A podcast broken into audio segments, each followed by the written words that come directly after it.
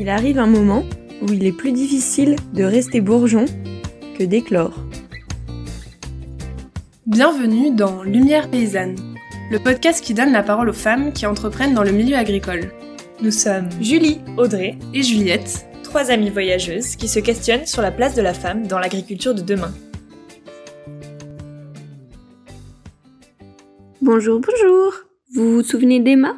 Si ce n'est pas le cas, on vous invite à aller écouter l'épisode 9, le dernier en date. Cet épisode, c'est la suite de son épisode. Après nous avoir partagé ses expériences de création de collectifs aux multiples facettes, aujourd'hui, Emma revient et nous partage son vécu en tant que femme dans ses nombreuses expériences agricoles, entre autres. Un récit engagé qui, vous allez voir, donne du peps. Dans l'agriculture, j'aurais... En fait, j'aime bien conduire les tracteurs, j'aime bien... Parce qu'il faut, hein, l'agriculture, c'est ça maintenant. J'aurais bien été éleveuse. En fait, je, me reconnaissais pas dans le fait d'être prisonnière de ce, de ce monde-là. Et en fait, le, collectif me permet d'être plus cool. Je connais énormément de nanas qui sont plus enclines que moi à parler du milieu agricole parce qu'elles sont éleveuses à plein temps. Euh, elles font vraiment tout de A à Z. Ouais, je suis agricultrice, mais je me sens pas agricultrice avec le grand A qu'on entend, voilà, à être H24 avec mes bêtes, euh, ou en train de cultiver mes champs toute la journée. Je me sens pas comme ça en fait. Parce qu'avant je faisais mon pain déjà, le faire le pain c'est pas agriculteur. Avant moi je faisais le pain, euh, certes je conduisais des machines agricoles, euh, mais je me sens pas spécialement à l'aise euh, avec les réglages, avec les tout ça, avec la programmation euh, quand il faut programmer ma telle date. En fait je suis tellement un, peu trouillarde en fait de me dire est-ce que j'ai j'ai pas assez confiance en moi? Donc est-ce qu'il faut se mettre cette date là est-ce qu'il faut pas se mettre cette date là en fait moi je vais être là euh, oui non oui non oui non oui non et en fait au bout d'un moment ma Paul dit ouais on s'aime ce jour-là. Ok. Ouais donc j'ai du mal à j'ai du mal moi mais j'en connais des nanas c'est des forces de la nature quoi. Enfin elles sont là. Elles te brassent des des vaches des, euh, Ok. Moi, je brasse une poule. Enfin, c'est pas vrai, mais ce que je veux dire, c'est qu'elles sont. J'arrive très bien à gérer les vaches. S'il faut les faire, s'il faut les gérer, je peux gérer n'importe quoi sur la ferme, même s'il faut aller broyer, s'il faut aller cultiver, s'il faut les semer, je peux le faire. Après, je me sens pas à l'aise à le faire parce que je sais que Paul le fait et que voilà, s'il y a besoin de le remplacer, je le ferai. Euh, comme quand je vais avec mon père euh, les machines à vendanger, ça c'est quelque chose que j'ai toujours fait. Donc en fait, pour moi, c'est rentrer dans, le, dans la facilité. Mais en fait, dès qu'il y a du nouveau, moi, ça me, ça me fait un peu peur en fait. Combien le semoir Bah moi, je suis, je suis en fait, euh, je suis viticultrice. Hein. Mes parents, ils sont viticulteurs, donc euh, le travail de la vigne et le travail des céréales, c'est pas du tout le même. Donc aller conduire un cultivateur, une faucilleuse, un broyeur, un pulvé ou une machine à vendanger, ça me pose pas de problème.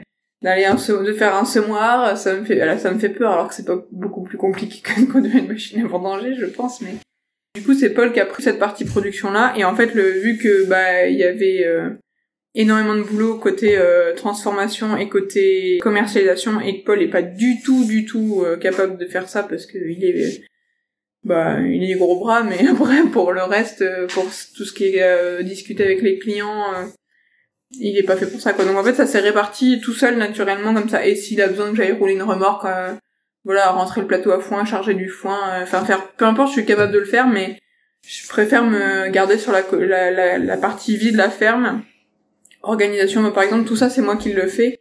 Et après, bah voilà, je le propose à la modification.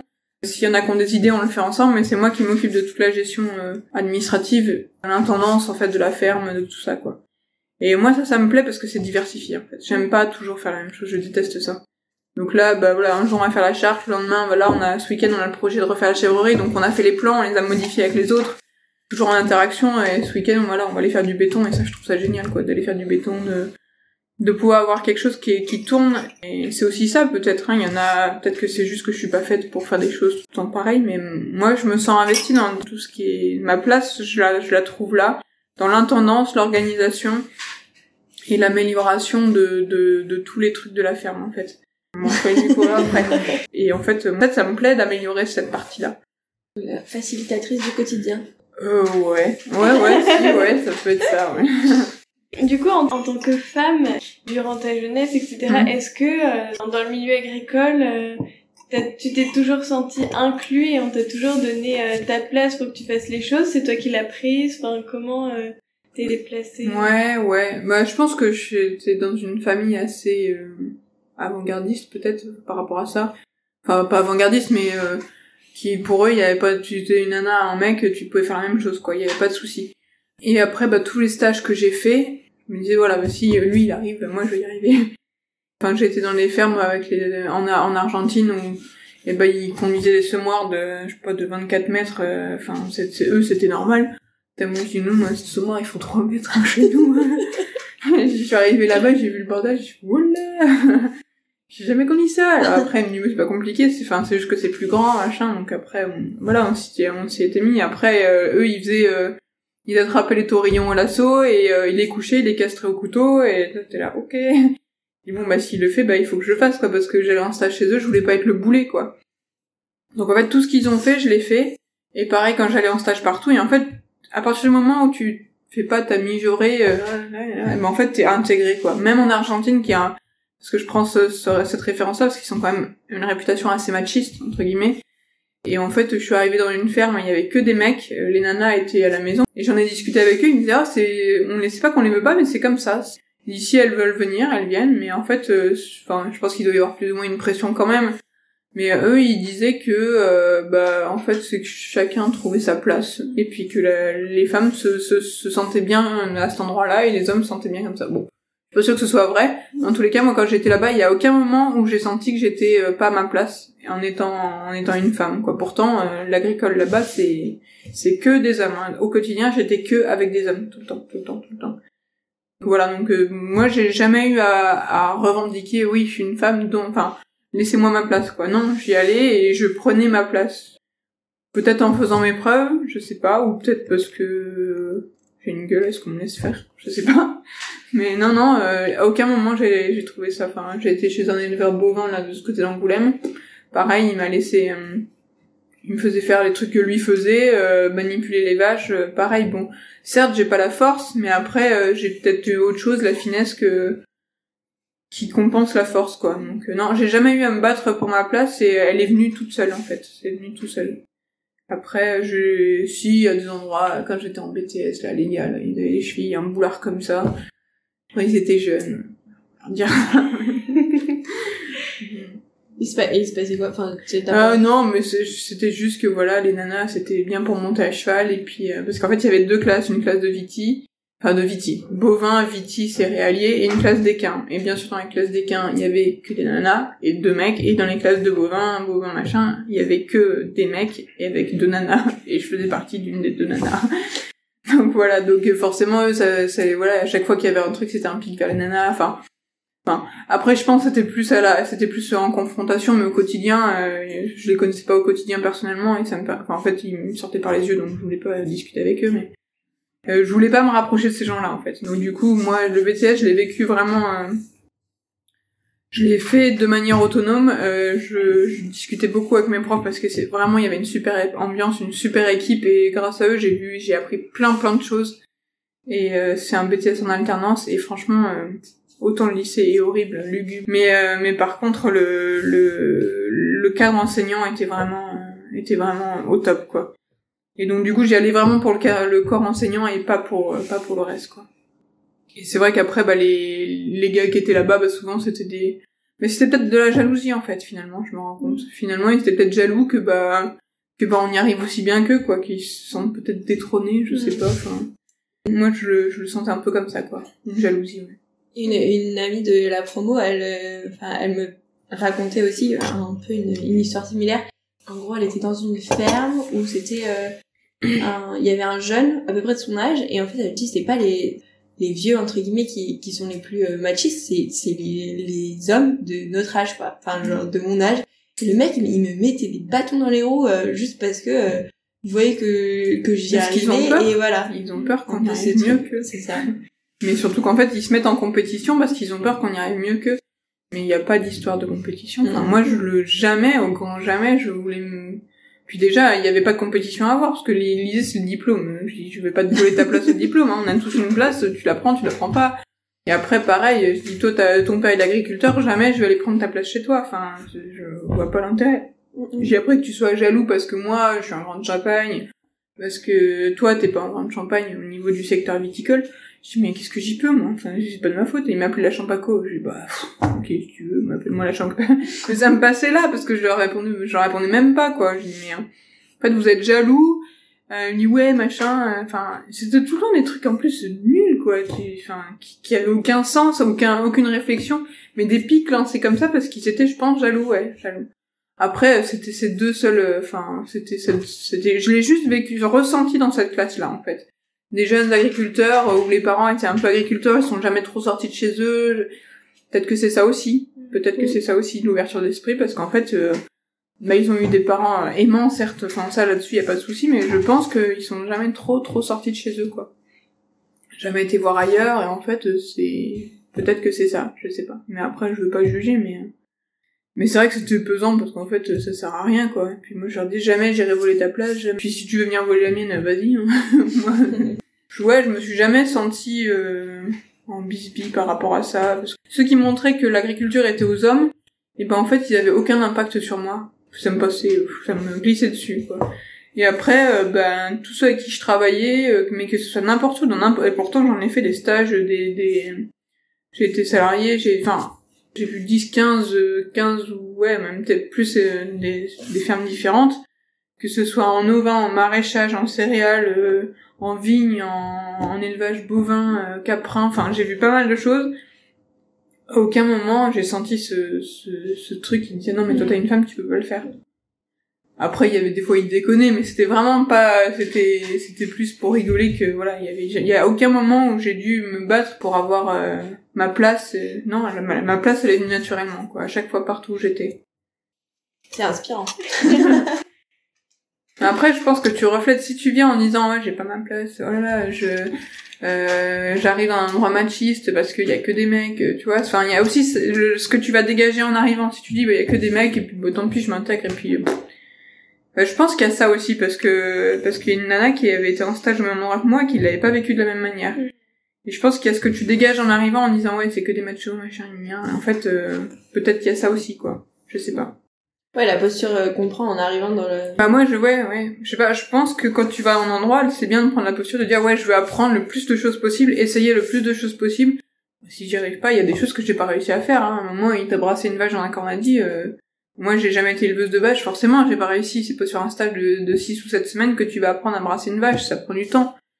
Et ben j'ai pas réussi. Mais pour autant j'ai essayé. Bon j'ai raté il a fini voilà puis ça s'arrête là. Et puis bah et si et puis après la vache d'après bah bon il y a pas eu l'occasion d'en brasser une comme ça donc euh, j'ai pas j'ai pas eu à le refaire mais peut-être que j'aurais réussi parce que je l'ai vu faire et que et que voilà quoi. Mais, mais non il y a aucun moment il m'a dit non laisse laisse moi parce que t'es une femme tu vas pas y arriver tu vois. C'était boss tu veux essayer vas-y. Et puis parce que je me proposais voilà j'ai envie d'essayer. Bon voilà après il dit ah t'arrives pas. Voilà mais ça c'est normal. Et puis n'importe qui et même moi j'ai une connerie mais avec euh, euh, ça peut être même avec des gars, tu vois, l'autre jour, euh, on a, on a des poulets à tuer, bah, s'il un poulet à tuer, je dis, ah, t'arrives pas à tuer le poulet, enfin, tu vois, tu- même, même envers un mec, tu vois, ça peut être, euh, c'est chambré, c'est pas forcément du machisme. Voilà, tu vois, l'autre jour, Max, il n'y arrivait pas, enfin, il hésitait, tu vois, je dis, bah, vas-y, hein, c'est bon, fais pas ta femmelette, tu vois, en rigolant, il dit, ah, c'est bon, j'ai arrivé, il a fait, quoi. Mais c'était en rigolant, il y a, il y a pas de, il y a pas de sous-entendu derrière, quoi. C'est quand il commence à y avoir des sous-entendus, quand il commence à y avoir des, mais moi, j'ai jamais vécu, j'ai jamais ressenti ça. Enfin, du moins pas dans les fermes. quoi. À l'école, oui, parce que c'était des petits, des petits machos là qui cherchaient à se faire les kékés, mais après, c'était pas du tout. euh, Et dans une situation, euh, Camille, je sais pas si tu veux partager ta situation que tu as vécue récemment, euh, dans ce sentiment de d'être une femme parmi différents hommes sur une ferme, euh, pour euh, voir euh, comment tu réagis et peut-être si tu as un conseil. euh. Ouais, du coup, c'était une enfin, c'était des situations où que se retrouver euh, dans une ferme euh, avec euh, dans un milieu avec des hommes. Et du coup euh, de faire une activité et qu'en fait euh, il y avait personne avec moi une autre femme et du coup qui était en train d'apprendre aussi euh, à faire ouais, du bois et, et- et tout ça. Et du coup il y a eu un enfin j'ai vraiment senti une une colère que j'ai pas réussi à exprimer dans le Ouais. sens où euh, bah, elle a demandé à ce qu'on l'aide pour euh, maintenir le, la pièce de bois pendant qu'elle faisait euh, qu'elle qu'elle travaillait Ouais. le bois. Et en fait, euh, il y a un homme qui est arrivé et qui a pris sa place, qui a pris l'outil et qui lui a dit euh, Je vois que t'es fatigué, euh, je te remplace.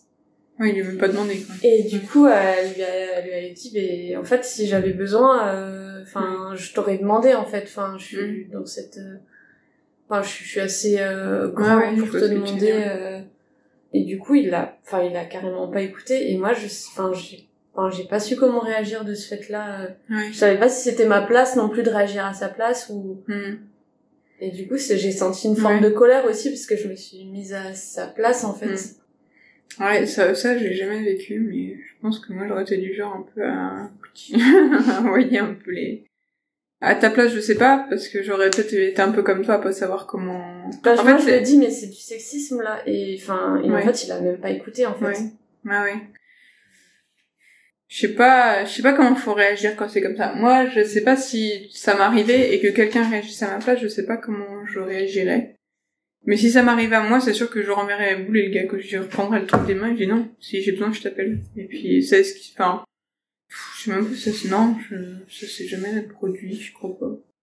Mais euh, ouais, je pense qu'en fait, il faut vraiment euh, pas hésiter. Alors, euh, enfin, au bout d'un moment, ils arrivent en croyant qu'ils ont euh, le Saint-Esprit qui est avec eux, mais non, quoi. Ils sont comme nous, quoi. On dit, bah oui, j'ai peut-être pas les muscles, mais laisse-moi finir, et peut-être que je vais en couper que trois, mais bon, enfin, je sais pas si c'était pour couper du bois, c'est ça? C'était plané. Planer, oui, bah voilà. Et puis, bah si je vais en planer que trois, et après, euh, enfin, voilà, c'est... Enfin, moi, c'est pour couper du bois. C'est vrai que quand je faisais du bois avec mon père, par exemple, ben, quand on coupait, euh, ça, ça calme, hein, une tronçonneuse, ça fait déjà... Donc forcément, moi, j'ai pas la même... J'ai dit, ouais, ben j'essaye, et puis quand j'en ai marre, je te filerai le truc, quoi. Et puis forcément, je le faisais beaucoup moins longtemps que lui, mais on s'en fout, l'important c'est de l'avoir fait, quoi. Mais ouais, c'est dans, dans ta situation. En fait, je sais pas si en fait, le fait d'aller contre eux, ça va les faire évoluer dans le bon sens, tu vois. Je me pose cette question-là. Parce qu'en fait, lui, il était, je pense, je sais même pas si lui, il y allait dans, dans l'objectif de dire, oh ouais, je suis un kéké, voilà. Il, il venait peut-être dans l'idée de l'aider. Réellement, en fait. Je, je connais pas du tout la situation, mais, mais j'ai vu des situations où c'était comme ça, en fait, il voulait vraiment aider, il voyait quelqu'un galérer, et même je l'ai vu de- d'un mec vers un autre mec, hein, c'était pas, ou d'une nana vers une autre nana, enfin. Dans mon idée à moi, si tu pars du principe que le sexisme existe, il existe. Si tu pars du principe qu'il n'existe pas, enfin, c'est peut-être un peu, c'est personnel ce que je veux dire, mais par exemple, euh, dans la situation, on va reprendre ta situation là, peut-être que le mec, il voulait juste aider. Et en fait, là, tu supposes qu'il était sexiste et que du coup, euh, il a voulu euh, montrer qu'il avait des gros bras et que lui, il savait faire. Alors, je sais pas du tout, j'ai pas vu la situation, hein. Ça se trouve, c'était carrément ça, ça se trouve, c'était pas du tout ça. Et moi, je serais plus dans le truc où si ça avait été moi qui étais avec l'outil et que lui, il venait me le prendre, et j'aurais été dire non, écoute, euh, tu dégages. Mais je, moi, je me serais pas sentie, je me serais, encore une fois, je sais pas, euh, ouais, c'est un peu compliqué comme situation, mais, euh, mais moi, je suis plus dans le, dans le mood où je me dis que, voilà, le, le sexisme, il, il existe qu'à partir du moment où tu penses qu'il existe. Et s'il existe pas, et ben, le mec, on va dire, eh ben, soit il, il voulait montrer à Nana qu'elle lui plaisait, voilà. tu vois, il y a plein de, il y a plein, ça peut être ça aussi, le sexisme. hein. Je vais lui prendre l'outil comme ça et je vais la soulager, puis euh, voilà, ça peut être, ça peut être ça. En tout cas, tu lui dis, bah, moi, j'avais pas, enfin, je trouvais que ta réaction, a été un petit peu, euh, bah, tu aurais dû la laisser faire, par exemple. Là, tu vois ce qu'il dit, quoi. Je sais Mm. pas, mais, mais je trouve, euh, et Sabine, ma sœur, elle est un peu comme ça, elle est agressée, là, quand euh, il y a des gars, et je dis, mais Sabine, en fait, tu fais que exacerber leur, euh, leur envie de suprématie, parce qu'en fait, ils sentent qu'il y, y a quelque chose en face. Si les- le gars, il expose sa- son, son sexisme, son machin, il expose le fait qu'il soit fort, machin, et que toi pas, bah, laisse le faire, hein, si ça te, enfin, moi, je pars du principe que si ça t'atteint, c'est qu'il y a une part de vérité. Si ça t'atteint pas, c'est qu'il n'y a pas de vérité. Donc peut-être que c'est en allant comme ça vers les gens que moi je me place à l'égal de l'homme. Alors si c'est à l'égal de l'homme, ça veut pas dire qu'on a force égale, esprit égal. Peut-être qu'il y en a un qui a un peu plus, l'autre qui a un peu moins, et ça peut être pareil. Par exemple, je sais que j'ai plus de force que certains hommes et moins que d'autres. Et pareil pour des nanas, il y a des nanas, ils me colleraient une branlée à la tronçonneuse en deux secondes, par exemple. Mais non, non, mais c'est vrai. Mais euh, si on devait couper des, je sais que je serais une fiotte là-dessus. Mais autant un homme, il peut être une fiotte là-dessus, comme il peut être super doué. Enfin, le sexisme, c'est- pas forcément que de femme à homme et de homme à femme. Ça peut être, de, enfin, pour moi, ça peut être dans même euh, entre hommes, même, même entre femmes. Et donc je me dis qu'en fait, si on commence à, noter les différences, et ça peut être aussi dans le racisme, ça, enfin, c'est tout, c'est tout en fait. Si tu commences à noter une différence, à dire qu'elle existe, et ben il y a des gens qui vont venir se battre contre ça ou pour ça. Mais si tu dis que bah, ça n'existe pas, c'est comme euh, la montée de l'islamisme et tout ça. En fait, euh, on comment on crée des camps parce qu'on dit euh, voilà euh, les euh, Daesh machin truc chouette. Mais en fait, si on, on arrête de, de, de, de parler que de ça, de faire que de ça, et ben il va y arri- arrêter d'avoir des débats où les gens vont s'affronter. Je dis pas qu'il en faut pas, hein. il en faut certes. Mais en fait, plus tu parles d'un sujet, plus les gens vont se positionner pour ou contre. Mais c'est pas forcément pour ou contre. peut-être que le gars, encore une fois, j'étais pas dans la situation, mais peut-être que le gars, ou dans, dans 80% ou dans 70% des, gars, des cas, et ou dans 50, 40, j'en sais rien, peut-être que la personne veut juste aider gentiment l'autre et qu'en fait, bah, la personne se dit en face, ah bah c'est du sexisme parce que parce qu'en fait, il vient aider une femme qui l'a pas demandé, ou il vient aider une personne qui l'a pas demandé, ou il, ou il, expose un peu, il est peut-être juste vaniteux. Après, encore une fois, j'ai pas vu ta situation et je suis pas juge là-dedans, mais ça c'est mon ressenti. Voilà. Sa manière de s'exprimer aussi, ça se trouve. Oui, oui, aussi. pas capable Ouais, de- ouais. d'exprimer les trucs. euh, Il y a des gens qui sont bruts de décoffrage, hein, tu sais. Il y a plein de. Enfin, moi, la première, hein, des fois, je suis pas fine. Mais euh, ouais, je pars du principe qu'en fait, on est tous différents parce qu'on a certes pas la même force, pas le même intellect, pas la même finesse, pas la même souplesse, pas la même ce que tu veux. Mais qu'après, c'est la façon donc, euh, dont tu sais remarquer ou pas. Bah, si c'est remarqué, ou si on fait en sorte de, de le noter, et bah oui, bah tout n'a pas la même couleur de peau, donc c'est du racisme. Bah non, on n'a pas la même couleur de peau, c'est pas du racisme, c'est vrai. Et pour autant, je trouve ça chouette. Enfin, moi, je, je suis pas du tout raciste, je suis pas du tout sexiste, je suis pas du tout, enfin, je, je, pense être assez tolérante. En fait, je pars du principe que dès que tu dénotes quelque chose, en amenant enfin, en amenant un mot un peu pessimiste, et bah, tu, tu provoques le conflit, quoi. Euh, Sabine, elle est à, fond, par exemple, engagée là-dedans, et à chaque fois, je lui dis, mais arrête, parce que plus t'es engagé, plus des gens vont aller contre toi pour te contrer. Au contraire, fais au quotidien, fais ta vie, tu montres que t'en as rien à foutre, que t'es aussi valable qu'un homme si tu veux, ou que, ou que le plus macho des hommes. Je dis, mais dans ce cas, tu seras la plus machiste des nanas, quoi. Je dis, dans ce cas, fais ta, ton bonhomme des chemins, fais, vis comme t'as envie de vivre, et enjoins les autres à vivre comme toi. Et là, dans ce cas, le sexisme, il n'a plus lieu d'être, comme, comme le racisme. Si tu dis, euh, je suis, euh, je suis contre le racisme, l'autre, il va dire, bah, moi, je suis raciste parce qu'ils ont fait ça telle année. Bah ouais, c'était il y a 20 ans, euh, ou 30 ans, ou 40 ans, et puis toi, tu les as réduits en esclavage pendant des, des milliers d'années. Je dis, c'est, il y a quoi de, il y a quoi, enfin, en fait, faut désamorcer le problème en disant que t'es ni pour ni contre, et que voilà, c'est, c'est comme ça. Enfin, moi, c'est, moi, c'est comme ça que je le vois. Après, je C'est une belle euh, philosophie, invitation de vie. C'est hyper inspirant, ça fait le lien avec un, un agriculteur que j'ai rencontré aussi qui Mm. disait que enfin, il en a il était un peu fatigué de tous ces combats, être contre, en fait tu perds beaucoup d'énergie à à, Ouais, carrément, ouais. à tout ce que tu pourrais construire Ouais. à côté et du coup il disait je préfère construire à côté Ouais, et que du coup si leur système à eux il est, il est voué à s'effondrer ou Mm. voué à, à arriver à sa fin bah en fait euh, moi j'aurais construit à côté et j'aurais pas Mm. passé de l'énergie et, et j'aurais pas je me serais pas chargée d'énergie négative non plus à, à, à combattre quoi mais, euh, ouais.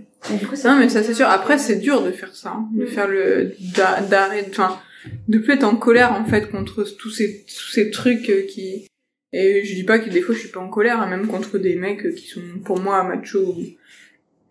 Mais mais je me dis en fait, ça sert à rien que je sois en colère, ça sert à rien que je m'énerve parce qu'en fait ils sont comme ça. Et c'est pas en étant en colère contre eux et en allant à, à me battre contre eux même que ce soit par- comme tu dis l'agriculteur là qui a, qui a voulu euh, changer je sais pas quoi là enfin qui a, qui a voulu euh, qui voulait changer le- les enfin nous aussi ça nous fait hurler quoi quand on voit que on vend notre blé et qu'il est pas il, est- il part à des endroits on sait même pas où c'est.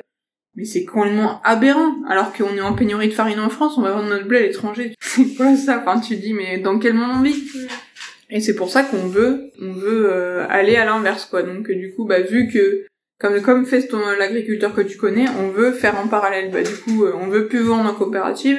Ça veut pas dire qu'aujourd'hui on le fait pas parce qu'on a on, Paris ne s'est pas fait en un jour, hein. mais on vend toujours à la coopérative. Mais on espère que dans quelques années, quand il y aura des éleveurs, qu'on pourra tout redistiller ce qu'on produit sur la ferme et tout ce qui sera produit sur la ferme, l'éjection des animaux, euh, les pains invendus ou des choses comme ça, bah, on puisse le re, redistiller et manger le cochon, par exemple, avec le camon. Enfin, tout, en fait, on, voilà, on essaye de créer euh, ce système-là. Il nous convient plus. Maintenant, on trouve ta gueule, ça change rien. Tu vois, il y a Alexis, il est un petit peu là, le maraîcher, il est un peu collapso dans l'idée. Alors, il fallait faire des manifs, mais en fait, il se rend compte que ça change rien. Et on a deux ou trois dans le truc comme ça qui étaient vraiment, euh, qui étaient vraiment très investis au niveau des manifs pour faire changer tout ça. Et ils se rendent compte que ça change rien. Donc maintenant, bah, au lieu d'aller en manif, euh, de signer des pétitions, de machin, eh bah, ils font. Ils font, et puis, bah, finalement, ils sont contents parce que voilà, euh, je sais pas, au début, ils signaient des pétitions pour que euh, la Charente soit plus propre, et ben, et ben, ils voyaient que ça changeait rien, et les pétitions signées, ok, plus, plouf. Donc, bah, du coup, ils ont fait, euh, voilà, pris une équipe de copains, ils ont été nettoyer une portion de la Charente, et, euh, et ils l'ont exposé sur Facebook, et du coup, bah, les gens disent, ah, c'est bien, et, de- et trois jours après, t'avais d'autres photos de gens qui l'avaient fait. En fait, en faisant, t'incites les gens à le faire. Et ça, que ce soit pour euh, du nettoyage, pour euh, la lutte antiraciste, pour euh, la lutte anti-sexiste, enfin bref, pour tout, ça marche. Mais il faut que tu fasses et que les gens après ils se rendent compte en fait ça marche et qu'ils le fassent aussi quoi. Et c'est comme ça, c'est ce que l'agriculteur il faisait là, de contourner le système pour avoir son propre système. Et ben ça c'est génial. hein. Mais il faudrait que tout le monde fasse comme ça. Le problème c'est que les gens ont peur. Ils ont peur, euh, peur euh, que les banques leur disent non, que euh, ils ont peur euh, que ça marche pas parce qu'ils ont une famille, parce qu'ils ont machin. Ils- En fait ils vivent dans la peur tout le Mm. temps, tout le temps, tout le temps. besoin de sécurité et de sécurité sur le futur et sur euh, Mm. est-ce que mon projet va être viable, est-ce que je me plante pas, euh, ouais. Mais c'est mais c'est dur hein. Dans quand on a mis l'annonce là pour euh, pour la, la recherche à la ferme, c'était euh, c'est tombé euh, c'est marrant parce que c'est tombé euh, une semaine avant qu'il y ait le, le le premier confinement. Et donc euh, au début on n'avait pas trop de nouvelles. Et en fait quand on est arrivé en confinement on a eu des milliers de, de- de gens qui nous ont envoyé des messages, qui nous ont appelés, qui nous ont laissé des longs textes, qui nous expliquaient qu'ils avaient envie de changer, mais qu'ils avaient peur en fait. Et nous on leur a dit mais si vous avez peur, enfin de- demain vous sortez dans la rue, vous pouvez vous faire écraser, vous avez pas peur de ça Bah non, parce que c'est normal en fait, mais demain vous pouvez vous faire écraser et vous avez plus de chances de vous mourir écrasé ou de mourir dans un accident de voiture. Elle me dit ah oui c'est vrai. Mais en fait euh, il faut que ça fasse son chemin et il faut que les gens mais c'est normal que les gens ont peur. On passe leur temps à nous dire qu'il faut euh, faire un crédit pour acheter une télé, que si t'as pas le, le truc euh, habillé euh, avec le petit truc là là sur le polo, bah ça- t'as- les gens vont te regarder comme ça. Bah euh, non, je sais pas.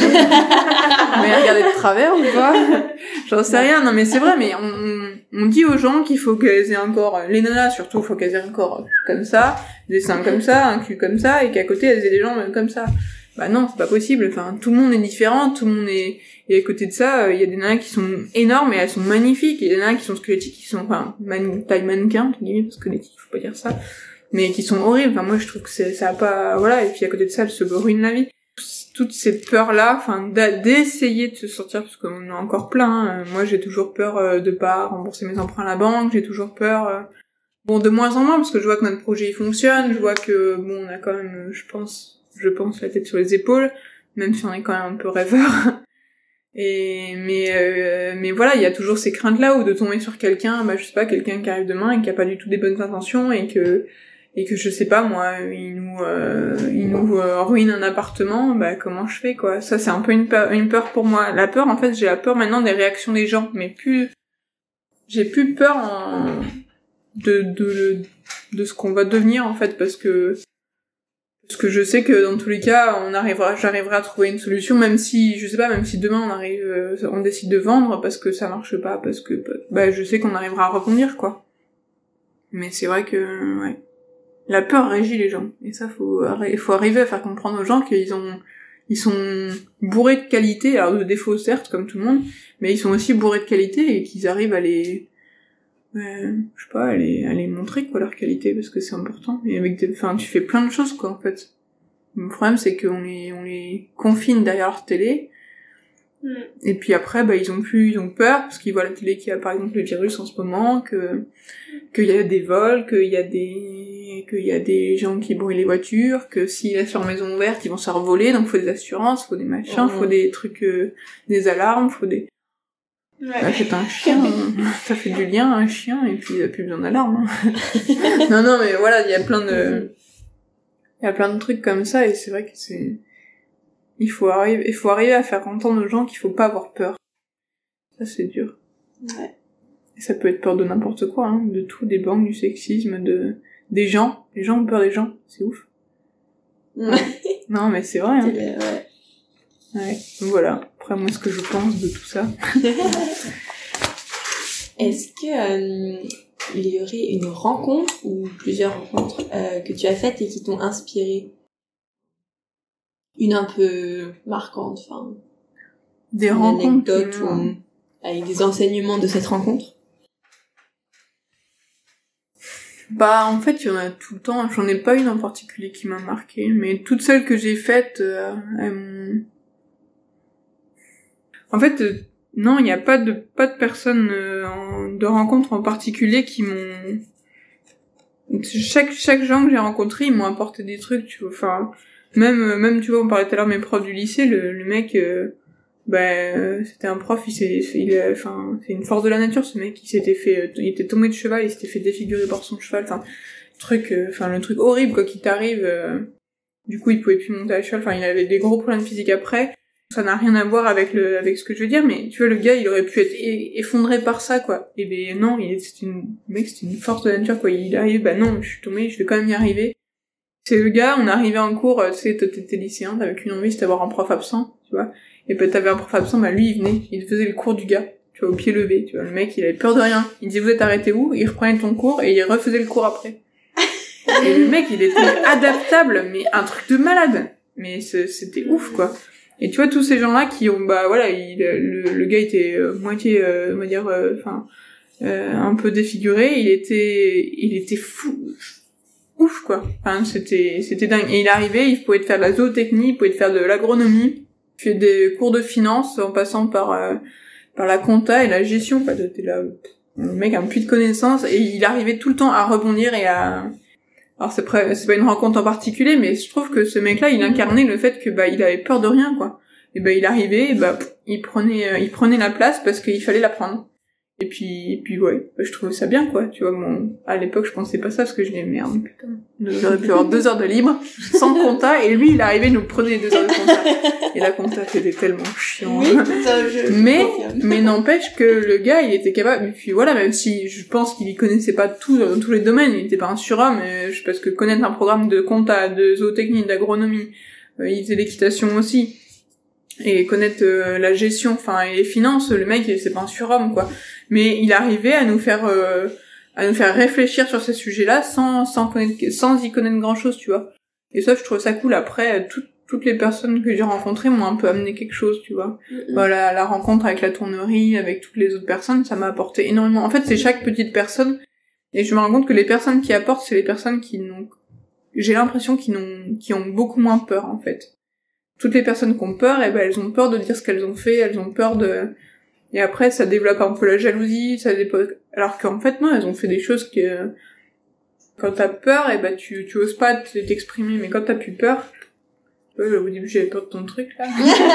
Maintenant j'ai plus peur. non mais c'est vrai, hein, c'est après quand tu commences à plus avoir peur, tu peux, tu peux, tu peux commencer à discuter sereinement et tu peux, euh, et tu peux faire passer des trucs quoi. Moi je trouve que c'est ouais. Il n'y a pas une euh, rencontre en particulier quoi. Chaque vrai. personne amène son petit truc quoi. On est riche des rencontres qu'on fait. au Mais ouais, hein, mais ouais. Mm, mm. c'est pour ça que c'est important d'a- d'aller voir les gens. Pas forcément de faire des voyages à l'autre bout de la planète, si c'est ça qui te... Enfin, je dis ça, mais moi je l'ai fait. donc. Mais c'est pas forcément euh, d'aller à l'autre bout de la planète. Moi j'avais envie de le faire. Après, si quelqu'un n'a pas envie de le faire, euh, je, je force pas. Mais déjà, sortir de chez soi, aller voir d'autres gens, c'est peut-être que... C'est peut-être ça la clé de, de se rapprocher des gens, en fait. On s'est de plus en plus isolé, en fait, des autres. Alors, est-ce que c'est la société qui veut ça? Est-ce que, est-ce que, est-ce que, j'en sais rien, je suis pas Mhm. sociologue, mais... Mais en tous les cas, ce que je vois, c'est que plus tu te rapproches des gens, plus tu discutes avec les gens. Moi, la première, hein, j'ai peur d'aller vers les gens. hein. Je, Paul, lui, il arrive des fois quand on a fait, quand on s'est installés tous les deux, on s'est dit ouais, faut qu'on se forme sur le pain. On revenait de vacances, on appelait tous les paysans boulangers sur la route et on s'arrêtait chez eux. Et au début, j'étais hyper mal à l'aise de faire ça. Je dis, mais le gars, il a pas prévu de nous recevoir, il y a peut-être autre chose. Et en fait, quand t'arrives chez lui, il te le dit, bah non, je suis désolée, je m'en vais, je suis pas, ok, on continue notre route, tu vois. Et en fait, euh, bah, les gens, ils avaient envie de parler, quoi. Tu le voyais qui, en fait, la plupart du temps, ils me disaient, ouais, bon, ça attendrait, puis je prends le temps pour toi, quoi. C'est trop cool. je me rends compte que les gens, ils ont envie de parler, mais c'est juste, faut franchir cette barrière-là de, je vais gêner l'autre. Bah, si tu le gênes, il va te le dire. Et s'il te le dit pas, bah, c'est que soit tu le gênes pas assez, soit, non, non, mais soit, en fait, euh, soit il, est, il a peur de, de te gêner en retour, quoi. C'est pour ça qu'il faut enlever ses peurs. Ces putains de peurs. Vois, on parlait du putain de facteur humain, il y a les putains de peurs. Voilà. Ah, c'est vrai, hein. Ouais. Tout à fait d'accord. Du coup, euh, là, ton activité de pain, Mm. ça te prend combien de temps Avant ou après que j'ai fait les deux. Avant, euh, en fait, avant, je faisais tout moi-même. De la, de la mouture. En fait, Paul faisait euh, toute la partie en amont. Et après, il m'a amené le blé. Et moi, je faisais la mouture jusqu'à la commercialisation. Sachant qu'avant, on n'avait pas le projet collectif. Et qu'on n'était pas ici. Et qu'on n'avait pas tous les projets qu'on a maintenant. Sauf que depuis que, parce que du coup je suis tombée enceinte en mars dernier, ce qui a correspondu à peu près avec le moment où on a posé l'annonce pour le collectif et on a décidé de faire le collectif, Et donc euh, j'ai fait le pain jusque fin octobre, fin octobre et en fait fin octobre j'arrivais plus. Physiquement avec la petite, enfin j'étais enceinte, j'avais huit mois, euh, plus de 8 mois de grossesse, j'y arrivais plus donc euh, je me suis fait remplacer. Et en fait on a déménagé ici, on a commencé à lancer tous les projets là, les travaux, les machins, les trucs. Donc j'ai délégué toute la partie transformation à quelqu'un. Et moi je m'occupais de la commercialisation et de l'organisation d'ici. Donc avant, ça me prenait ouais 100% de mon temps quoi. Maintenant, la, la partie pain, et bah vu que je délègue toujours, j'ai décidé même après mon congé maternité d'arrêter, enfin de continuer à déléguer la partie pain à une personne qui est qualifiée là-dedans. Heureusement qu'elle est là. Et euh, elle me fait vraiment un super boulot et elle est adorable. Et c'est une femme. Et du coup maintenant, en fait, je fais que les commercialisations et là on fait un marché le samedi. Euh, donc ça me prend toute la matinée, mais là je le délègue pas mal parce qu'avec la petite je peux pas y aller. Donc c'est Anne-Marie qui le fait. Et après, bah, je m'occupe de tout ce qui est approvisionnement, travaux, etc. sur la ferme. Maintenant, le pain ne prend plus de temps en tant que tel. En fait, ce qui me gênait aussi dans le milieu agricole, c'est qu'en fait, on est, on a les pieds pour un lié, quoi. On peut pas partir en vacances si on veut, on peut pas se libérer du temps. Et moi, comme je disais tout à l'heure, j'arrive pas à être constante, en fait. Il y a des moments où j'ai besoin de, d'avoir une journée pour moi et de savoir que je peux faire, si j'ai envie de partir une journée à cheval, et ben que je vais pas avoir, euh, bah, du pain à faire et voilà. Bon je pense qu'il faut que je je sais qu'il faut que je bosse à des moments mais voilà si je délègue et que je peux déléguer financièrement je vais le faire. Parce que déjà ça fait vivre une personne en plus. Je trouve ça chouette. Après j'ai pas envie de, de pour moi c'est pas le bagne hein. je pense que Cathy si on va la voir euh, c'est pas le bagne du tout. Mais c'est important de pouvoir euh, faire tourner du monde et plus il y a de monde autour euh, mieux c'est. Et moi mieux je me sens aussi le bruit de fond que vous venez d'entendre, c'est un membre du collectif qui rentre dans la pièce où nous sommes, la cuisine, du coup, la séquence qui suit est un peu ponctuée de bruit de fond. Donc ouais, avant ça me prenait beaucoup de temps, maintenant ça me prend beaucoup moins de temps parce que je le délègue. Donc en fait le temps est le même, hein, parce qu'en plus on augmente un peu les, volumes de pain. Donc euh, le temps est le temps est même, mais euh, mais juste il est réparti entre deux personnes. Mais le but c'est qu'après quand il y a les maraîchers, quand il y a les producteurs d'œufs, de, de, de, fromage, etc. Bah qu'on aille à la map, mais chacun chacun son tour, qu'il y en ait un ou deux qui se déplacent à chaque fois pour vendre toutes les productions de la ferme. Et que du coup, bah, ça libère le temps aux autres. Voilà. Et pareil, si l'éleveur, il veut partir 15 jours en vacances, qu'il a besoin de souffler ou que, je sais pas, il a un contretemps familial, euh, il a besoin d'y aller, bah, nous, on peut s'occuper de ses bêtes euh, une journée, quoi. Une journée ou 15 jours pendant les temps, les temps morts, pour que lui, là, il se souffler un peu et prendre l'air. Qu'on soit plus du tout dépendant, euh, qu'on puisse être indépendant et être libre, quoi. Après, l'élevage, bien sûr, c'est un peu compliqué, mais Lumière paysanne, hmm. est-ce que ça t'inspire quelque chose? Lumière paysanne. Euh, c'est de la poésie. ça m'inspire euh, quand t'as une lumière, c'est quand t'as quelque chose qui te guide. Et peut-être, euh, ouais, quelque chose qui est guidé. Je, non, je sais pas, je, suis un guide. Je suis la lumière, tu vois. Tu vois une lumière à ça d'y aller. ouais, ouais, je le verrais comme ça, ouais. Bah, merci beaucoup. Bah, avec plaisir, merci. merci à vous d'être venus. C'est déjà la fin de ce nouvel épisode de Lumière Paysanne. Un grand merci à Emma, Noémie et Camille pour cette discussion très enrichissante. Vous venez d'écouter le témoignage d'Emma. On espère que ça vous a plu. Pour nous, c'est toujours un plaisir de vous partager ces rencontres. Pour retrouver Emma et le GAEC Grain de Bohème, rendez-vous dans la description de cet épisode où tous les liens sont disponibles. Si vous souhaitez découvrir d'autres témoignages comme celui-ci, abonnez-vous à Lumière Paysanne sur Facebook et ou Instagram. On compte sur vous. Rendez-vous pour le prochain épisode avec une discussion à trois avec Mélanie, Anne et Julie qui évoquent des anecdotes du fait d'être une femme dans le monde agricole. À très vite!